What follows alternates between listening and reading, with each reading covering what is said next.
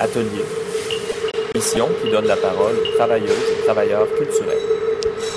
Bonsoir à tous et à toutes sur les ondes et sur le trottoir. Euh, ici Benjamin Gialard pour cette 35e émission d'Atelier, votre magazine radiophonique en art actuel en direct de CIBL Joe Jagge, un territoire Guyane-Gayaga non cédé aussi appelé Montréal. En entrevue cette semaine, nous recevons l'artiste Nakita Fedmankis. Aux chroniques, Gabriel Beck nous présente un tarot un tarot du langage avec le jeu de cartes Make Sense et Pascal Tremblay nous parle de l'exposition à La Chapelle. Pour le segment création, nous recevons Rousbé Chad, Chadpé et euh, qui est la première création euh, dans la série proposée par Émilie Sirota dans le cadre du festival Art Matters. La sélection musicale a été faite aujourd'hui par Régent Coallier, maintenant à la retraite. Il était un professeur de musique au Cégep de Joliette. Il a fait beaucoup de recherches sur la musique classique québécoise, dont sur Achille Fortier, le premier compositeur québécois, ou Rodolphe Mathieu, pour lesquels il a réalisé plusieurs disques. Il a euh, fait une sélection musicale aujourd'hui où il a imaginé les trois pièces à écouter avant la fin du monde et nous commencerons donc en musique avec une pièce du compositeur Guillaume de Machaut qui a été écrite aux alentours de 13 euh, de 1350, en pièce du Moyen Âge. Et puis Régent l'a contextualisé ses choix et puis je me permets de le citer longuement. Machaut atteint ici un des points culminants de l'histoire de la musique, je dirais même de l'humanité, et qui peut s'apparenter au sommet du gothique flamboyant. Je ne sais pas si la foi, chrétienne, qui fut le grand moteur de tout le Moyen Âge, est aussi à la source de cet immense chef-d'œuvre. Ce dont je suis sûr, par contre, c'est qu'au-delà de la haute voltige technique qui s'y déploie, souffle d'un bout à l'autre un vent de haute spiritualité. Machaut fait ici la synthèse de tous les acquis de son époque, comme dira Bach quatre siècles plus tard, et ouvre la voie au siècle à venir, à Stravinsky, Varese, Boulez, qui considéreront l'œuvre de Machaut comme un des principaux phares de l'histoire moderne. L'interprétation qu'en donne ici l'ensemble Marcel Pérez accentue l'âpreté des contours et semble vouloir nous propulser aux confins d'un autre âge.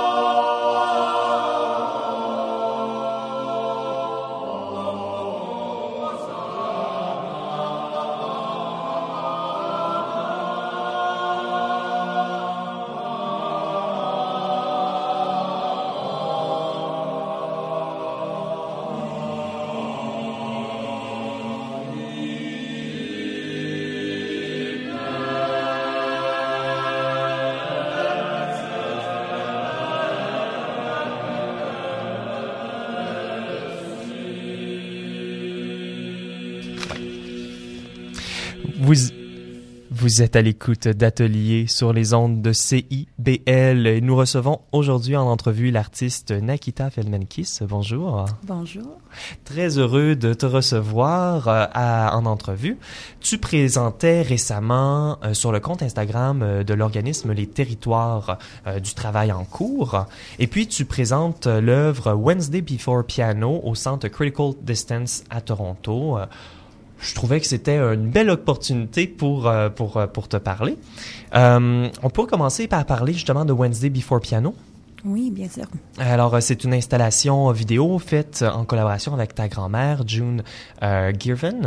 Et puis, euh, je trouve que c'est une pièce qui résume bien un peu ton approche, ton approche à l'histoire orale, mais aussi ton approche euh, à la vidéo installation. Donc, est-ce que tu peux nous parler un peu justement de, de cette, de, des enregistrements que tu as fait, puis du protocole, du processus de travail que tu as eu avec, avec cette œuvre-là?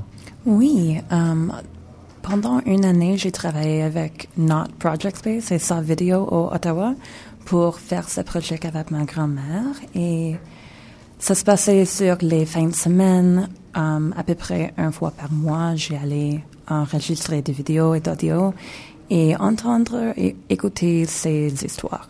Mm-hmm. Et c'était un vraiment bel processus intime, puis aussi un affecté de euh, la proximité. Um, depuis des années, je n'en vis pas à Ottawa et um, d'avoir cet instant, c'était vraiment spécial. Et de toute l'année, j'ai, on a développé ensemble un projet comme entre performativité puis des histoires de famille. Mm-hmm. Et oui, j'ai présenté ça au Not Project Space en juin jusqu'à juillet et maintenant une itération est au Toronto. Mm oui, puis Wednesday Before Piano fait référence au moment que tu passais justement avec ta grand-mère avant tes cours de piano le mercredi où tu pouvais euh, lui parler, la voir.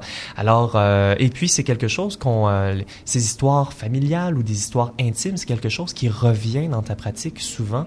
Alors quelle est la place justement de cette qu'est-ce cette, cette importance là d'aborder ce genre de thème là pour toi en art contemporain? Mm, Vraiment c'est ça a commencé avec inspiration de cette relation avec ma grand-mère quand j'étais jeune et cette intimité, chaque semaine, on parlait des histoires de famille, d'elle-même, dans... Euh, oui, comme ça. Et quand j'ai commencé une pratique d'artistique, j'ai travaillé beaucoup avec l'inconnu sur l'Internet. Et c'était un moment que j'ai essayé d'accéder une intimatie avec des autres personnes que je ne connais pas parce que mm-hmm. la l'histoire personnelle, c'était, ça semblait trop personnel pour euh, réintroduire à ma pratique. Et euh, oui, j'ai travaillé comme ça pendant deux, trois années et maintenant, j'ai revenir aux pratiques mhm. personnelles. Oui, oui, donc parfois parler avec, avec les autres, euh, écouter leurs histoires et puis là raconter tes propres histoires, mais aussi des histoires plus globales qui rentrent en, en relation avec les histoires familiales, nos histoires. Euh, on peut peut-être parler justement de la résidence sur Instagram euh, qu'il y a eu euh, dernièrement, où tu utilisais encore du matériel que ta grand-mère avait accumulé au sujet de l'artiste jamaïcaine Edna Manley, qui est une artiste qui est connue surtout pour ses sculptures publiques.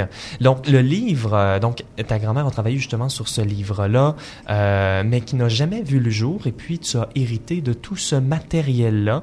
Est-ce que tu peux nous parler un peu de ce qui t'intéresse dans dans ce matériel-là qui a été accumulé? Oui, absolument. Um, c'était comme donné comme un cadeau à moi les transcripts de 26 mm-hmm. heures registrées um, des entrevues entre les deux. Et ça passait pendant deux années. Et maintenant, j'ai comme une grande archive qui n'a jamais été publiée, mais il y avait beaucoup d'heures passées en développer. Um, maintenant, je vais parler en anglais. It's just a bit easier for me to. Mm-hmm. Uh, je vais faire la traduction. but it's really interesting to encounter this full body of work that almost came to fruition, but never quite made it mm-hmm. into mm-hmm. A solid form. And there's aspects of art history, of women's history, of colonial history that come into play through a very kind of sterile art historical exercise because the attempt was to develop an artist book but what happened was the intimate relationship between two women, two Jamaican women, through the margins of an editorial process of developing these essays. Mhm. Alors, euh, tu nous racontais que ce travail énorme n'a jamais vu le jour, et puis ça l'accumulait plusieurs histoires qui ont euh, rapport à l'histoire des femmes, l'histoire politique, et mais également de cette correspondance-là qui se développait dans les marges de ce travail-là, donc par rapport au travail éditorial que ta grand-mère euh, et l'artiste avaient. Et euh, c'est justement une manière de voir, donc moi, c'est euh, un- un- une ligne que je vois à l'intérieur de temps pratique où le, le personnel et le, pro- le politique sont entremêlés. Oui, il y a toujours un lien entre les deux. Euh, je pense pas qu'on peut séparer. Et euh, entre ça, le personnage Edna Manley est intéressant pour moi parce qu'elle est, um, she was the wife of a politician in Jamaica, and part of the reason the intimacy did develop between her and my grandmother was there was a trust there in which she had never encountered with anybody else. So she was often um, unable to step out of her role as the wife of a politician. And through these transcripts, you access a very different aspect of her personhood and her identity that really didn't ever, like, it was never portrayed to the public. Ah oui, intéressant. Donc, tu nous racontais que euh, l'artiste Edna Manley était la femme d'une politicienne en au, euh, au Jamaïque, en Jamaïque, et puis qu'elle n'arriverait pas à euh, sortir de ce rôle-là, mais qu'avec ce, la, hum, confiance qu'elle avait avec ta grand-mère, elle a pu euh, montrer une, une versant de sa personnalité qui n'était pas accessible au public euh, autrement. Euh, J'aimerais qu'on parle par, exemple de, l'histoire orale parce que tu, tu en préparation à cette entrevue, tu me racontais que tu étais moins intéressé ces temps-ci à juste redonner euh, un enregistrement par exemple de l'histoire orale, mais tu trouvais important de le transformer, de transformer ces histoires-là qui, étaient passées. Puis je trouvais que c'est intéressant parce que l'histoire orale est justement un- un- une histoire qui passe à travers le corps. Donc c'est quoi l'important peut-être t'entendre un peu sur l'importance du corps par rapport à nos histoires, mais également pour comprendre euh, le monde qui nous entoure. Hmm, Pour moi, euh, l'histoire orale, c'était vraiment une méthodologie pour rentrer en un, arti- un process artistique. Et maintenant, je travaille avec dans une manière peut-être un peu plus abstrait. Et c'est vraiment comme la geste d'être avec une autre personne et échanger. Et quand tu formes une mémoire, c'est euh, ça s'appelle consolidation when mm-hmm. we record a memory. And in that context, we trace all of these different aspects that we're experiencing. And every time one of those aspects are triggered, it's called reconsolidation. And mm-hmm. through that, when you're reconsolidating, you're actually reactivating the memory and recontextualizing it. So when you're sharing that process with a person, il y a un moment que tu donnes ton mémoire à un autre. Mm-hmm. And in that way, we can have our own histories and memories live on through other people, and it becomes a very embodied experience. Mhm, tu nous parlais du processus de consolidation et qu'à chaque fois qu'on répétait une mémoire ou à chaque fois qu'on voyait quelque chose et qu'il y avait un aspect qui était déclenché, que ça reconsidolisait cette mémoire.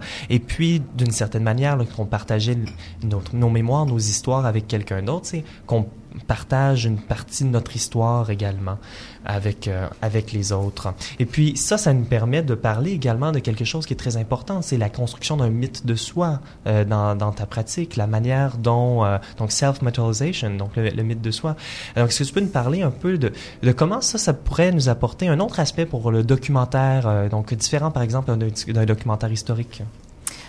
Pour la mythe de soi, j'ai rentré à ça sur un processus vraiment research-based et c'est une pratique pour moi de re-enregistrer la même histoire chaque semaine, chaque mois et voir les, les différences entre les différentes registrations.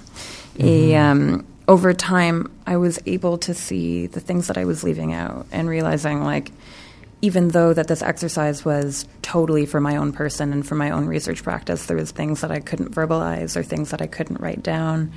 And looking at what we tell, what we rehearse, it tells us a lot about where the pain is and where we're not able to go and like kind of what healing has to be done. So I think in that process of self mythologization, um, I'm really interested in the emission and what we don't include and we don't show people. And that's kind of the crux of my research practice. Mm-hmm, oui. Alors, euh, je traduis euh, la manière dont je peux, mais tu nous parlais euh, de cet enregistrement-là que tu faisais, donc enregistrer souvent euh, la même histoire, et puis que tu étais intéressé par les omissions, euh, que parfois il y a des choses qu'on n'était pas capable de verbaliser, de dire, et c'est là où la douleur souvent se trouve. Et puis dans ce processus de d'auto de mythe de création de mythes de soi, euh, on peut accéder à ces à ces, à ces idées-là. Puis peut-être en conclusion, j'aimerais parler euh, de la technologie dans ton travail. Donc tu as parlé euh, de Craigslist, mais tu as également utilisé Google Maps, qui ont une manière de faire des archives détournées. donc est-ce que tu peux nous parler un peu justement de de ce rôle-là de la technologie pour faire des archives populaires qui seraient en contre-discours avec les archives institutionnelles? Oui, bien sûr. Je pense avec euh, l'archive institutionnelle, il y a un formula que tu dois suivre. Mais avec quelque chose comme Google Maps ou Craigslist, tu peux vraiment écrire votre même rule et règles. Mm-hmm. Et that expect that experience of working unconventionally allows for a lot of ways to rewrite and peut dire votre même histoire de votre même voix mm-hmm. without that influence, allowing a lot of space to write into kind of silences that have existed for a long period of time. Mm Oui, donc la technologie permet justement, donc travailler avec une technologie euh, détournée permet de réécrire l'histoire et donne beaucoup d'espace euh, pour des histoires qui seraient euh, exclues de la, narrativité normale. Ben, c'est tout le temps qu'on a pour l'entrevue. J'espère que ça ça vous a donné le goût, chers auditeurs et auditrices, d'aller voir la pratique de Nakita. On mettra de l'information sur le radioatelier.ca. Merci beaucoup. Merci beaucoup, toi.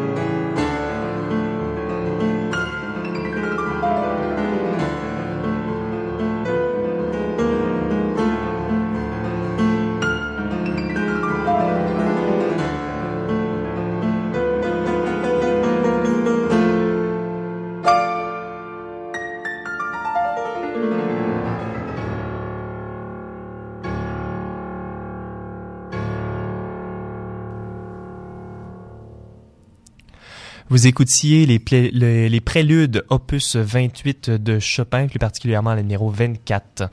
Afin de contextualiser le choix dans le cadre de la sélection musicale, je me permets une fois de plus de citer longuement Régent Coallier.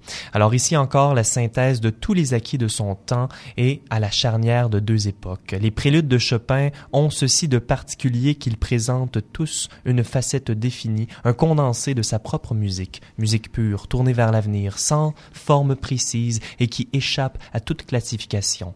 Mal comprise à son époque, il faudra atteindre, mal compris à son époque, il faudra atteindre Wagner et Debussy pour saisir tout le sens et la portée de ces préludes. Ces dons d'improvisateur et euh, lui ont très sincèrement guidé dans les régions où ses, contemporains ne l'ont pas suivi. Sans mal, mais qui aujourd'hui encore nous, nous stupéfie. On ne peut sortir complètement indemne de l'audition intégrale de ces préludes. Nous allons maintenant à notre première chronique avec Gabriel Beck qui nous propose une manière singulière de se réunir autour du langage grâce au jeu de cartes Make Sense de sa création. Bonjour Gabriel. Bonjour, bonjour tout le monde. oui, alors Make Sense, euh, euh, c'est un jeu de cartes qui est en cours de création et de finalisation. Bientôt, ça va, ça va sortir. Donc, c'est d'abord une œuvre d'art relationnelle et que j'ai transformé euh, en un, un, jeu qui sera bientôt disponible.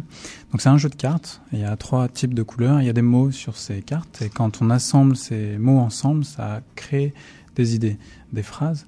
Et donc ça fonctionne un peu comme un tarot, mais sans, euh, sans savoir préalable. Il suffit, c'est pas rien, mais il faut euh, au préalable parler donc une langue, soit le français, soit l'anglais, pour le moment. Et donc il y a une mécanique de jeu. Aujourd'hui, on va faire une petite euh, exception. Donc c'est moi qui vais faire le, le, tirage et je vais vous inviter à participer. Et donc je vais, dans un premier temps, prendre les cartes roses dans ma main et euh, en prendre cinq. Et de ces cinq, je vais vous les partager et j'en choisirai une et on construira ensuite euh, la signification ensemble. Alors j'ai pris les cartes roses dans ma main, je mélange et j'en tire cinq. Intérieur, indétectable, autoritaire, programmé, biologique. Alors, la, carte, je répète, intérieure, indétectable, autoritaire, programmée et biologique. Il y a une carte qui me plaît là maintenant aussi parce que je viens de la rajouter. Et donc c'est la première fois que, je la, ah. que je la rencontre. Donc c'est indétectable. Ah, c'est celle que j'aimais aussi. Oui, moi aussi. Alors indétectable, je, euh, je propose d'ouvrir une petite discussion autour de, de qu'est-ce que c'est être indétectable? Euh, oui. Oui, ben en fait, je dirais que dans l'ère où on vit, c'est peut-être impossible d'être hmm. indétectable. Euh, ça me fait beaucoup penser au mécanisme de surveillance, euh, l'accumulation de data euh, qui se fait de partout, à tous les moments. Donc, peut-être une tâche difficile. Moi, j'ai, une, je, je, je, peux pas m'empêcher de, de, ne pas faire référence au, au à à la, médicamentation après une exposition euh, au, VIH. Et donc on est indétectable, c'est-à-dire que le virus est tellement euh, bas qu'on euh, ne peut pas le, repérer, mais donc on l'a à l'intérieur. Et donc on vit avec cette présence indétectable, mais elle, elle, est, elle est là en fait. Donc c'est présent, mais c'est pas détectable. Donc comment vivre avec cette présence invisible? Mhm. Mhm. Oui, j'avoue que moi aussi, il y a la notion de, menace dans ce qui est indétectable. Mhm. Quelque chose qui. Oui, voilà, Pascal. moi, je veux juste contextualiser la voix pour les auditeurs. oui, c'est très bien. Euh, donc, euh, oui, c'est ça, cette idée-là de, de, quelque chose qui, est non sondable, quelque chose qui est comme pernicieux parfois, mais qui peut être mais qui est là. challengeant. Oui, ah, Donc l'idée dans l'indétectable, c'est quelque chose qui est là, mais qui est pas tout à fait invisible, mais c'est que les outils, donc comme, tu disais, de la technologie ne réussit pas à le voir. Moi, je pense également à Gilles Deleuze dans son abécédaire. Euh, il raconte sa maladie, puis il dit qu'une chose qu'il adorait, c'est lorsque son pouls était tellement faible que les appareils des docteurs n'arrivaient pas à le détecter, et puis qu'il passait en dessous du radar. Que ça, ça, il avait l'impression que de reprendre un peu euh, le contrôle de sa vie Mhm. de, de, de, faire un pied de nez à la médecine. Je propose de passer à la deuxième, euh, deuxième euh, couleur de carte, carte verte, donc, euh, qui sont des noms. Donc on, on, va venir qualifier indétectable. Donc j'ai pris le paquet de cartes dans ma main. Il doit y en avoir à peu près, à peu près 150 dans ma main. J'essaye de les mélanger. Tant bien que mal, j'en prends 5. Un futur indétectable. Une innocence indétectable. Un nous indétectable. Une relation indétectable. Et un conflit indétectable. Je fais une toute petite parenthèse là pour inviter tout le monde à, à, à comment dire, euh, un petit guide pour aborder euh, la relation au langage. Euh, c'est vrai qu'on a souvent l'habitude d'aborder le langage mentalement.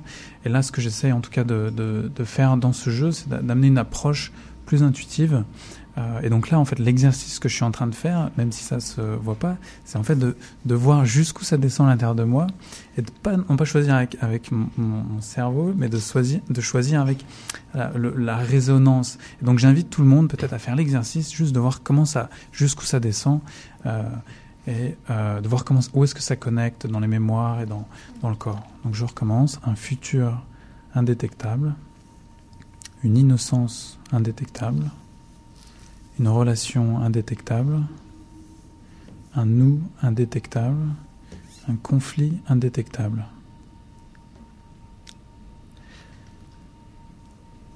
Je partirai vers conflit indétectable. Je ne sais pas pourquoi. Un conflit indétectable. Mm -hmm. C'est ça qui Tu viens d'établir un conflit indétectable. parce que moi, j'aimais bien le nous. ah. Le nous indétectable? Est-ce qu'on autorise le rebou Est-ce que je, fais, je fais confiance. Je fais, faisons, je fais confiance à, l'un et l'autre. Euh, il y a de, de, de, de, toute façon, il y a plusieurs conflits dans le nous. Hein, on peut pas dire nous sans nécessairement, euh, et surtout de nos jours, le nous apporte euh, est porteur de conflits. Hein. Oui, alors, dans, dans conflit, je, je, je, je remarque qu'il y a une, une, tendance à voir euh, ce mot-là comme négatif. Et aujourd'hui, je crois même que je l'ai utilisé. Et j'ai remarqué euh, que, le, que chez moi, en tout cas dans, dans, dans mon interprétation, c'est ça peut être très positif. Créer du conflit, c'est créer une, une, rencontre qui est chargée, quoi, euh, indétectable, donc qui n'est pas visible en fait. Donc c'est presque cette rencontre qui est euh, invisible, mais qui est présente, quelque chose euh, euh, chargé mais invisible. Mm -hmm. ah, un, un, conflit indétectable, je sentir dans ma gorge, c'est comme un moment de tension et de défense entre les deux mondes, comme une expérience vraiment viscérale. Mm -hmm. C'est-à-dire, qu'est-ce que tu veux dire euh... C'est l'assemblage des deux mots Oui. Et qu'est-ce que ça, qu'est-ce que ça provoque en toi? Qu'est-ce que ça? Um, Comme un conflit à l'intérieur, d'être mm. défensif dans comme la rue, mm -hmm. juste comme dans une expérience d'existence c'est peut-être un peu heavy, mais. Mais oui, c'est intéressant aussi. Moi, je, quand tu parlais de ton corps, de ta gorge, euh, c'est euh, aussi, euh, ça peut être l'idée aussi que parfois notre système immunitaire est constamment en conflit. Il y a des choses qui se passent. il y a toute une guerre qui peut se passer, mais que l'on ne le remarque pas. On, quand on parlait du VIH, du VIH aussi, là, on revient avec cette idée-là de conflit ou d'agression. Et puis en fait, je, je, je, viens de je viens de comprendre ce que tu, ce que tu proposais en, dis, en disant que là j'avais créé un, enfin où il y avait un conflit indétectable qui avait été écrit parce que j'ai hésité à, à, aller vers le nous et puis soudainement, pourquoi est-ce que je, pourquoi est-ce que soudainement je me retrouve euh, en conflit euh. Je sais pas si c'est euh, manque de confiance. Euh, en tout cas. Euh, en tout cas, il y, a, euh, il y a quelque chose qui est là, mais qui n'est pas visible. Mm -hmm.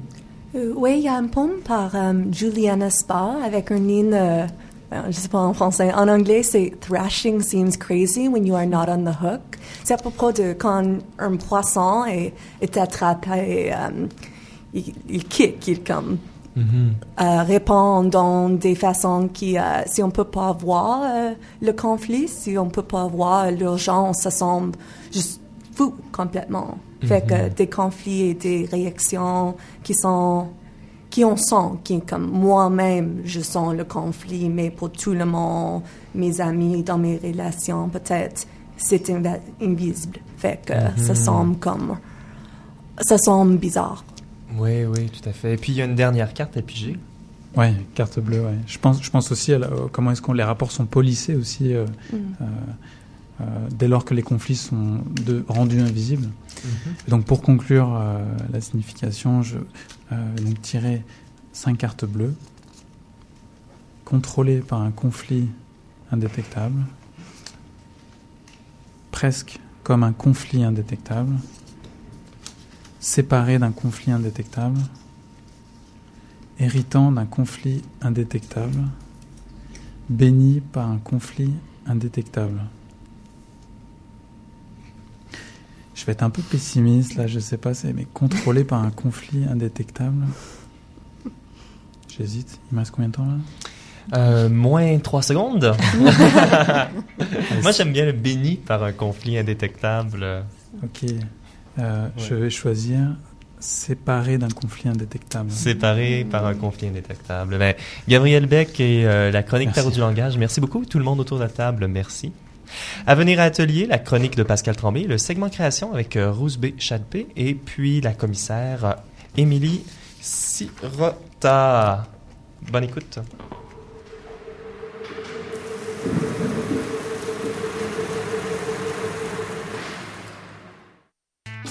Les productions Nuit d'Afrique présentent la 13e édition des Silidor de la musique du monde.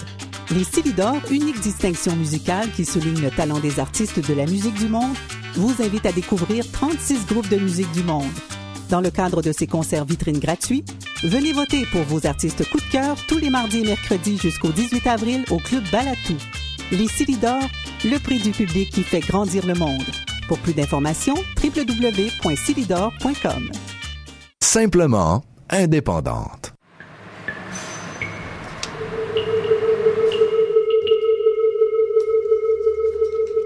Bonjour à tous et à toutes, vous êtes sur les ondes d'Atelier, votre magazine sur le travail culturel. Mon nom est Benjamin J. Allard et vous pouvez réécouter toutes nos émissions au radioatelier.ca. Vous pouvez également utiliser ce site internet pour nous écrire. Ce soir, Pascal Tremblay, pour ta chronique, tu nous parles d'une proposition signée Emmanuel Schwartz, présentée actuellement à la chapelle et j'ai euh, j'ai traduit le titre lorsqu'il ne le fallait pas.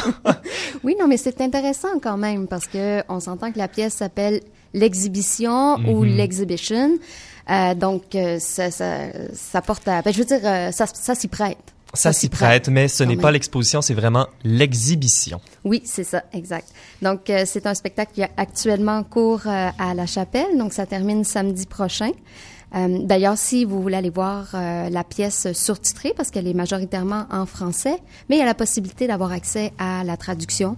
Donc, euh, ça, c'est euh, ce vendredi à 20h, je crois. Donc, vous pouvez aller voir sur le site euh, de la chapelle. Je trouve ça euh, vraiment très bien comme proposition. C'est plutôt inclusif de, de Mhm. proposer cette traduction-là.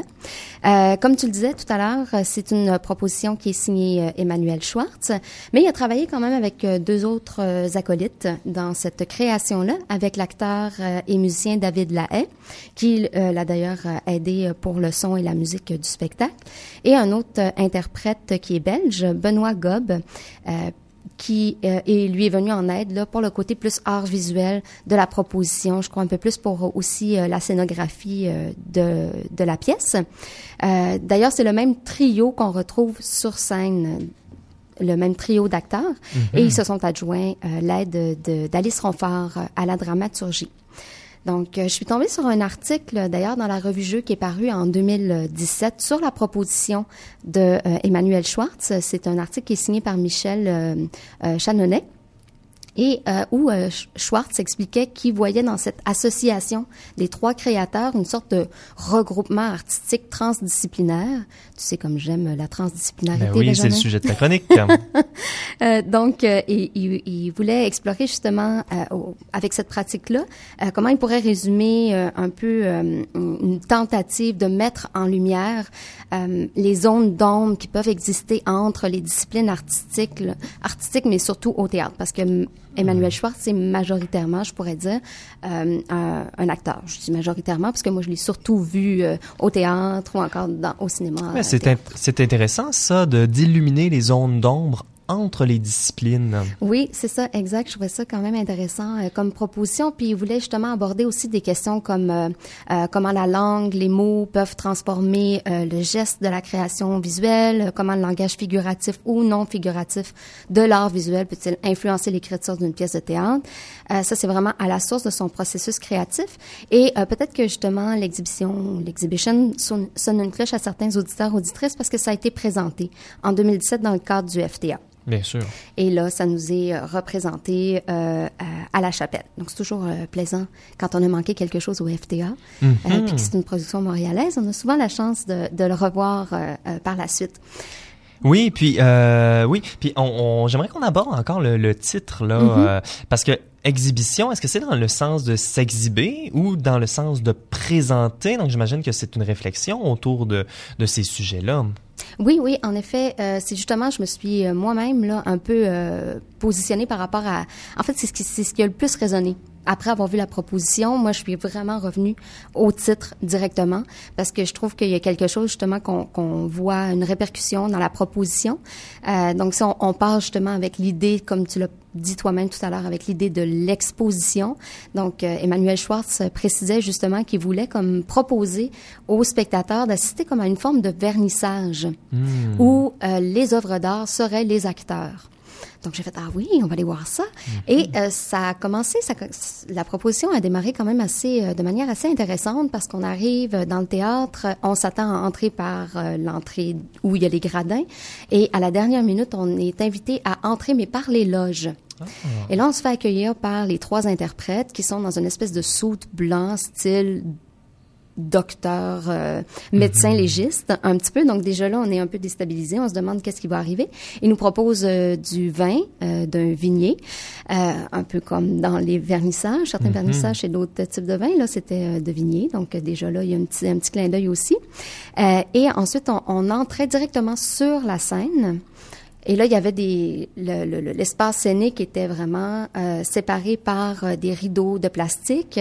Donc, on avait l'impression d'entrer comme dans un sas où il y avait quelque chose qui allait se passer parce que bon, il nous disait euh, mettez-vous pas trop près euh, des murs de plastique parce que c'est pour votre sécurité, pour votre sécurité. Là, il y avait une structure en métal au centre.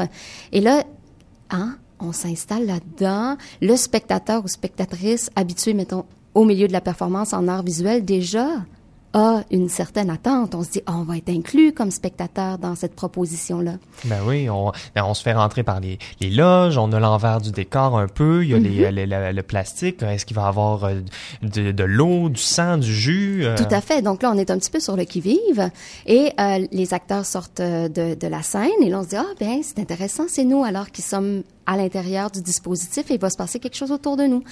Et euh, finalement, euh, il y a euh, la, on entend la machine à penser, la machine à extraire la pensée pure. qui se met à nous parler. Et là, tout de suite, moi, j'ai des flashs euh, de la création d'Anne-Marie Ouellette, où il y avait, euh, je ne sais pas si vous avez déjà vu son exposition Penser le futur à la Maison des Arts euh, de Laval. Il y avait euh, un avatar qui, justement, parlait de manière très recto-tono. Alors, on a cette narration-là qui, qui, qui, nous, qui commence à nous, à nous parler un petit peu de, de ce qui s'en vient et tout ça. Et là, euh, la machine nous dit, le rideau, se, le rideau devant les gradins se lève, et là, la machine nous dit, et à partir de maintenant, le spectateur pourra aller s'asseoir dans les gradins ou pas. Le spectateur pourra aller s'asseoir dans les gradins ou pas. Et là, moi, j'ai tout mon manteau, mon sac à dos, tout ça. Je me dis, ah, je vais aller au moins me libérer de tout mon attirail pour revenir sur scène. Et euh, vu que j'ai comme un peu investi, comme instigué un, un mouvement, et là, tout le monde se dépêche d'aller dans les gradins parce que c'est la place safe et tout ça. Fait que là, moi, je reste debout pour voir. Et là, le spectacle commence. Et là, justement, la machine nous dit, le spectacle va commencer, le spectacle va commencer. Et là, bang, on est ramené tout de suite dans la forme très théâtrale. Alors, je me suis posé la question, était-ce une réelle invitation? Et quand j'ai vu le reste de la proposition, qui était comme vraiment beaucoup plus théâtrale, avec une scénographie, avec une entrée, des sorties et tout ça, je me suis dit, on n'aurait jamais pu, public, rester dans l'espace scénique. C'est Il y a impossible. personne qui est resté dans l'espace scénique? Personne. Non, je serais peut-être resté. Ben, j'avais envie d'y retourner et c'est là que j'ai senti que, ah, ce c'était pas tant une réelle invitation finalement, parce qu'on on le sent. Et euh, c'est là que moi je viens à la notion d'exhibition dans le texte. Parce qu'après ça, ce qu'on a ce à quoi on a eu accès, c'est qu'on sort de la narration qui est très, très présente. Hein. La narration de la machine à extraire la pensée est vraiment ponctue énormément au début, le récit.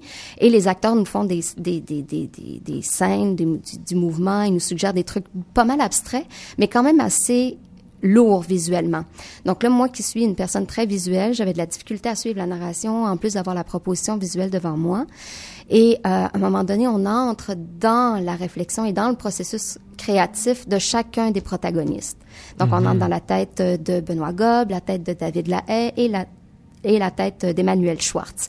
Et vient le number d'acteur d'Emmanuel Schwartz, où là, il va nous incarner des textes de Shakespeare, de, bon. Et là, j'ai fait, ah, OK, là, on entre dans la parcelle exhibition. Hmm. Donc, Se mettre en scène, se, mettre donne en à voir. se donner à voir de l'acteur. Et c'est un peu là où euh, j'ai, euh, je l'avouerais, décroché. Donc, euh, euh, mais à la fin, on est ramené dans le côté très exposition parce que les, euh, les, les murs de plastique tombent et il nous est présenté l'espèce de storyboard de tout le processus créatif. Donc, on a accès au dessin de Benoît Gobe. Et là, on, on peut entrer sur scène, entrer dans l'espace euh, euh, proposé par euh, la scénographie et tout ça et observer ce qui s'est passé. Fait que moi, j'ai Est-ce que, trouvé ça est-ce que les performances continuent lorsque les visiteurs sont sur scène ou il y a une distinction entre euh, le, le- le moment théâtral et là le moment exposition? D'accord. Oui, oui. Il y a vraiment, moi, j'ai vraiment trouvé qu'il y avait un moment, OK, on vous fait entrer dans un, dans ce que nous, on considère être une exposition. Ensuite, on vous fait un show d'acteurs. Et ensuite, mais c'est très axé sur le geste créatif, donc c'est sûr que ce sont des, cré- des créateurs qui font surtout ça dans la vie. Puis Mhm. ensuite, on retombe dans l'e- dans l'exposition.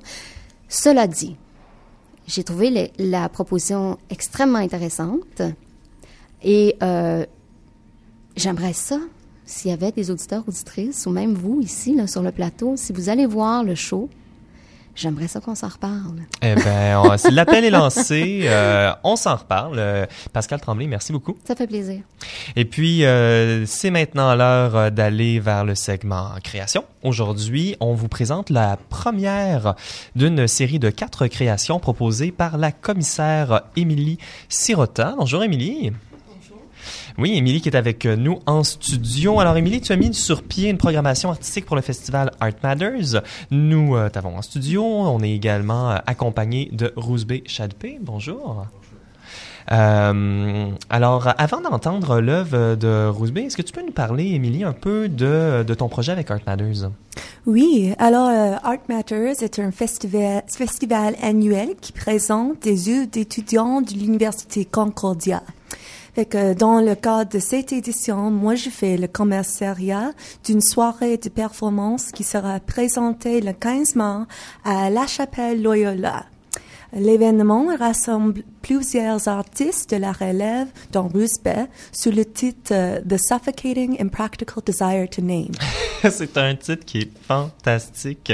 Et je vais le traduire pour nos éditeurs euh, français pour qu'ils puissent savourer justement tout ça. C'est l'étouffement, désir impraticable à nommer. Merci. Mhm. Et puis, est-ce que tu peux nous parler un peu de, de, de, de, de l'artiste euh, Oui, de? Basé à Montréal, euh, Ruth B. Chadpé travaille le son, le numérique et la performance. Et c'est un des artistes qui, fera partie de la programmation. Ses créations musicales sont diffusées sous le nom Gold Pizarre. Et son premier album, Kenna, fut récemment sorti sur Dream Disc Lab. Dans le cadre de sa pratique, euh, Roosevelt explore comment la musique électronique peut créer chez l'artiste et le public une expérience incarnée. Roosevelt s'inspire aussi de son éducation en neurosciences pour aborder des thématiques telles que les récits non linéaires, l'identité iranienne queer, la mémoire et les identités post-humaines. Fait que le 15 mars, Roosbay présentera This Voice Suspended Between Us, une performance électronique multicanaux. Cette œuvre est construite autour de la lecture d'un court poème et le son est modulé afin de créer des, plusieurs différentes voix qui s'amplifient et s'interrompent jusqu'à jusqu'à ce qu'une cacophonie d'écho est créée. Donc aujourd'hui, en avant-goût, Bruce Bay nous présente Intimacy, une œuvre tirée de son premier album. Qu'on écoute à l'instant.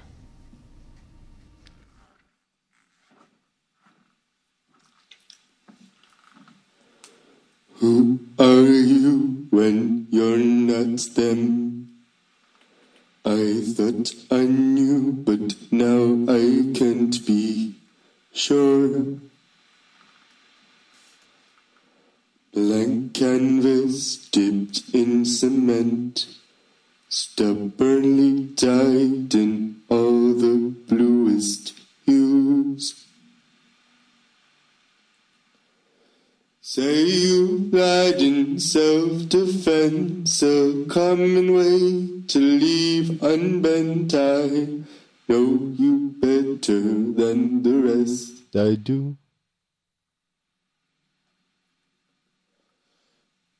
Who are you when you're not them? I thought I knew, but now you've left me ill.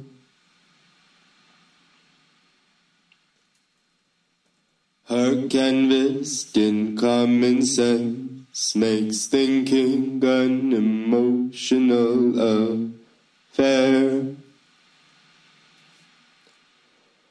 Saying that in self-defense, a common way to leave unbent. I know you better than the rest. Don't look at me like I'm inept. I love you more than love can take. I love you with your arms and skate.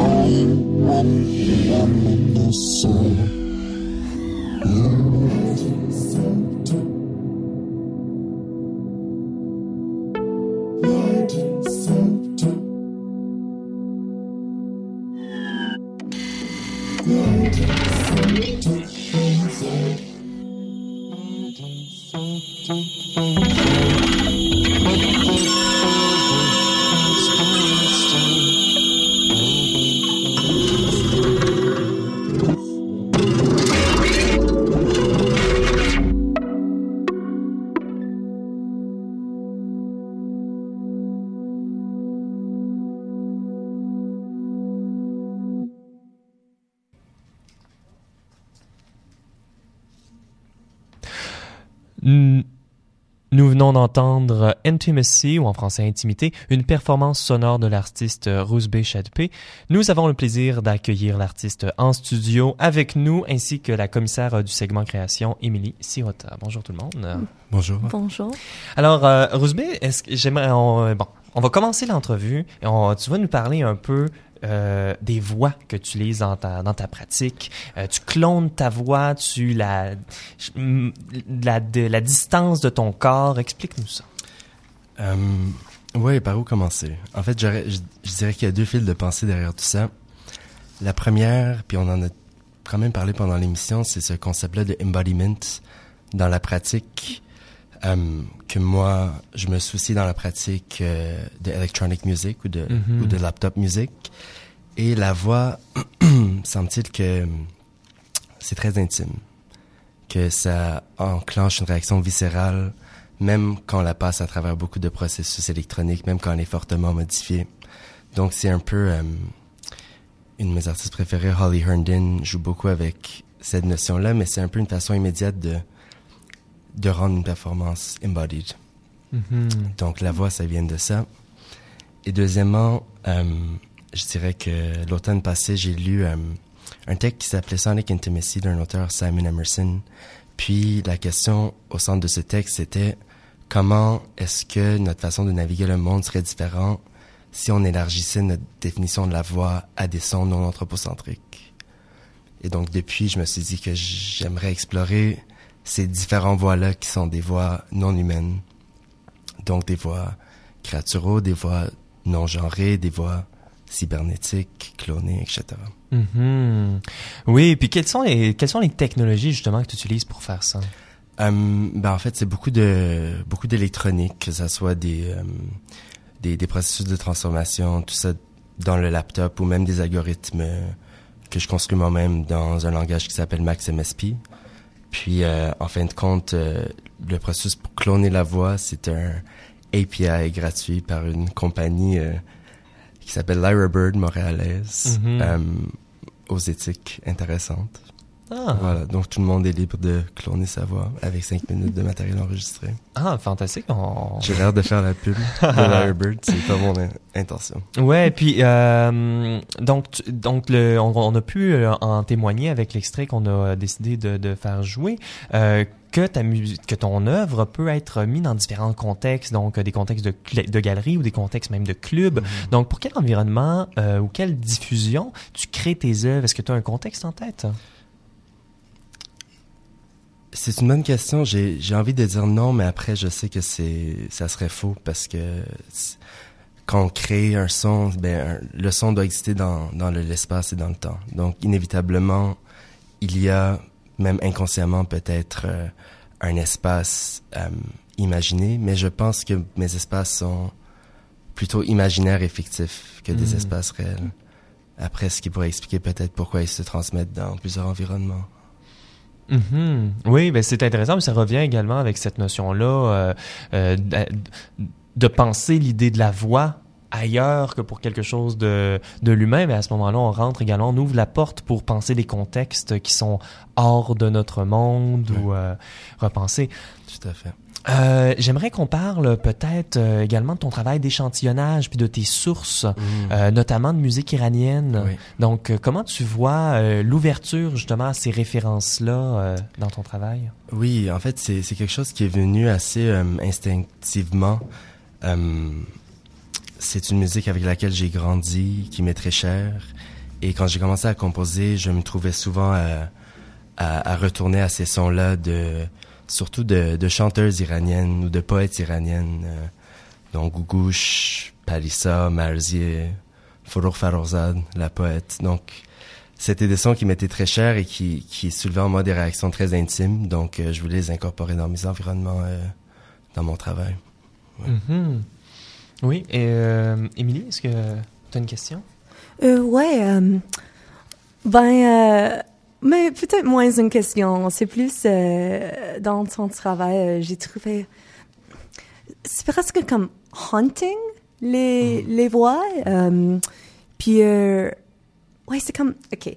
Tu dis, euh, ce sont des voix non humaines, mais il y a comme des robots, il y a comme des, euh, des autres cultures, il y a comme tous ces, ces- niveaux de multiplicité. um, fait que, ouais, juste comme, C'est de- c'est de la musique qui a une, il y a une hantise de toutes ces choses-là. ouais, Oui, oui, je, je pense être d'accord avec ça. Et peut-être même, moi, ça me fait réfléchir à comment l'antise pourrait être quelque chose qui n'est, qui n'est peut-être pas, euh, qui n'inspire pas la peur, mais, mais plus une, une nostalgie ou une, Mhm. Je sais pas. ouais. On peut, on peut vivre avec des fantômes euh, de manière quotidienne. Peut-être pour terminer, euh, euh, j'aimerais qu'on parle de la neuroscience. Donc, est-ce que c'est une inspiration conceptuelle ou des outils pratiques dans ton travail? À ce niveau-là, ça risque une inspiration conceptuelle, mais je- dans le futur, j'aimerais euh, établir plus euh, une connexion plus, euh, plus évidente. Mais fantastique. Euh, Ruth B. Euh, Cha- euh, Ruth B. Chappé et puis euh, Émilie euh, Sirota, merci beaucoup de votre présence à l'atelier. Puis on a encore trois segments création avec Art Matters. Alors, merci d'avoir été des nôtres. C'est ce qui conclut notre 35e émission. Euh, chers auditeurs et auditrices, merci d'avoir été des nôtres. Vous pouvez euh, en apprendre davantage sur tous les sujets qu'on a abordés aujourd'hui au radioatelier.ca. Et afin de présenter la dernière œuvre écrite par... euh, donc, euh, oui, non, euh, oui, oui, oh, je me mélange dans mon texte. Donc, je vais vous présenter la dernière œuvre euh, de, euh, choisie par Régent Coily, mais avant, j'aimerais vous dire qu'il sera en récital le 29 mars prochain dans le cadre d'une exposition de Valérie Vudroal euh, avec des œuvres par les compositeurs Olivier Hébert, Olivier Saint-Pierre, Helmut Lipski et de lui-même, et ce sera à, de, de 8 à 9 heures. Et puis, euh, je vous contextualise cette dernière œuvre, c'est euh, une musique de Sibelius. Alors... Voici. Alors, c'est la seule œuvre euh, du choix musical qui clôt une époque sans ouvrir de fenêtre sur une autre, Sibelius. Je crois qu'aucun autre compositeur n'incarne à ce point l'idée de la nordicité, l'existence, la vie se découlant dans ce qui est convenu d'appeler l'espace-temps, mais aussi dans ses limites d'une espace démographique restreinte. Cette réalité d'imposer à tous, il ne s'agit pas là d'un choix, L'œuvre de Sibelius s'inscrit dans cette quête, ce long cheminement spirituel et son obsession de la musique pure, sans programme, sans référence. En témoigne ici de façon éloquente. Il écrira ses dernières œuvres en 1929 pour enfin se retrancher dans un silence qui durera jusqu'à sa mort en 1900 en 1957. Moldulée dans les limites de la tonalité et du modal, cette œuvre est en constante évolution. Aucune de ces sept symphonies n'adore de forme identique. On a beaucoup reproché à Sibelius une façon immobilisée d'immobilité rythmique, et pourtant, que de son dans cette immobilité, que de couleurs dans ce blanc, que d'infini dans cette ligne d'horizon.